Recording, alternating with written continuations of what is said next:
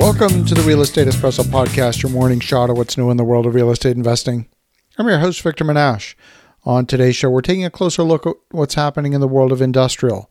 This is a summary of the findings from several new industry reports on the topic.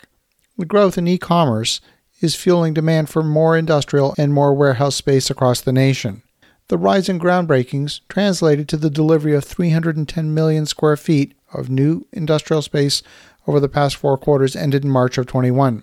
The most activity was across the Sun Belt and the Midwest, including Dallas-Fort Worth, Houston, Chicago. Those three accounted for nearly half the space delivered nationally.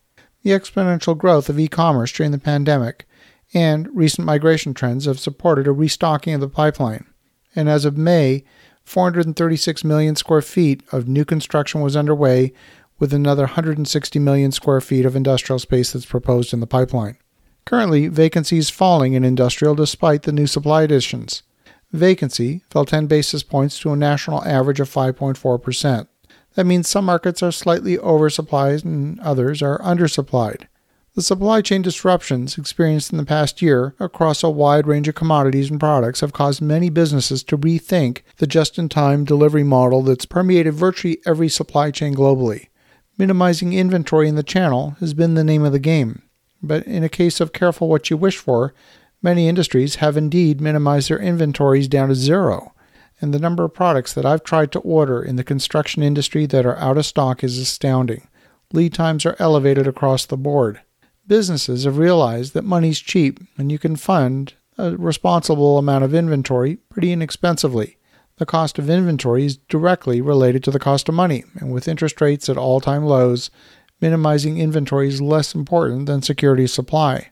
That means building resilience into the supply chain. That means building alternate sources of supply for products that don't need to be sole-sourced. If sole-sourcing a product is the only option, well, then creating a buffer in the system is important. And shipping products quickly to customers who want them the next day either means high shipping costs or warehousing it close to the point of consumption. The major transportation hubs have already attracted a lot of investment in the industrial space, just like we've seen in Houston and Dallas. The opportunity lies in three main areas, in my opinion. Number one, there's opportunity in secondary and tertiary markets that have been largely overlooked. Number two, there's an opportunity in specialty space, such as refrigerated warehouse space. This gives perishable products in the supply chain more flexibility to optimize their business operations in less expensive space than retail space. And number three, sale leasebacks for both manufacturing and logistics for medium-sized manufacturers. Now, many states have secondary markets that have indeed achieved critical mass. Now, Seattle, for example, is a primary market. It's got a strong industrial base and a strong logistics presence. But what about Spokane, the second largest city in the state? Miami clearly has a large industrial base and a strong transportation hub, but what about Fort Myers? Atlanta has a massive industrial base, but what about Savannah? Denver's got plenty, but what about Colorado Springs or Fort Collins or Grand Junction? You get the idea.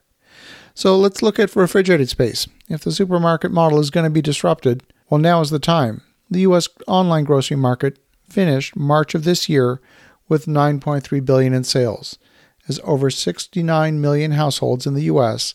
placed an average of 2.8 orders online during the month. That's according to Brick Meets Click. They conducted a survey in the last week of March of this year. Sales jumped 43% versus a year ago, where sales were only $6.5 billion, and it quantifies the disruptive impact of the pandemic, and it continues to alter the way people get their groceries. So if the grocery model is going to be disrupted, the question is how? If you've ever walked into a Costco business center warehouse, you'll find a single refrigerated room that carries everything perishable. We're talking meats, eggs, cheese, vegetable, fruits, all in one giant room. The non-perishable products are elsewhere in the warehouse. See, building a single refrigerator that's, say, 50,000 square feet or larger is a specialized activity, but it's actually cheaper than building a building, heating the building, and then filling the building with dozens of refrigerators. That was the old way of doing things. The energy inefficiency and the capital cost of that outdated way of refrigerating is staggering compared with building a single large refrigerated space. But this kind of space is not only needed near the point of consumption, it's also required near the point of production. Think about places like the Central Valley in California, which produces so much of the fresh food that makes its way to our table. And then finally, we've got businesses that are coming out of the pandemic looking for new ways to deploy their capital. Owning a building is not necessarily key to being in business. Several businesses are recapitalizing by selling physical assets and then leasing them back. But if you're going to play in that segment of the market, you need to become an expert at evaluating the health of those businesses. The creditworthiness of your seller and now your new tenant is of paramount importance as you conduct your due diligence. So that's what's new, in my view, in the world of industrial. And so you think about that. Have an awesome rest of your day. Go make some great things happen. I'll talk to you again tomorrow.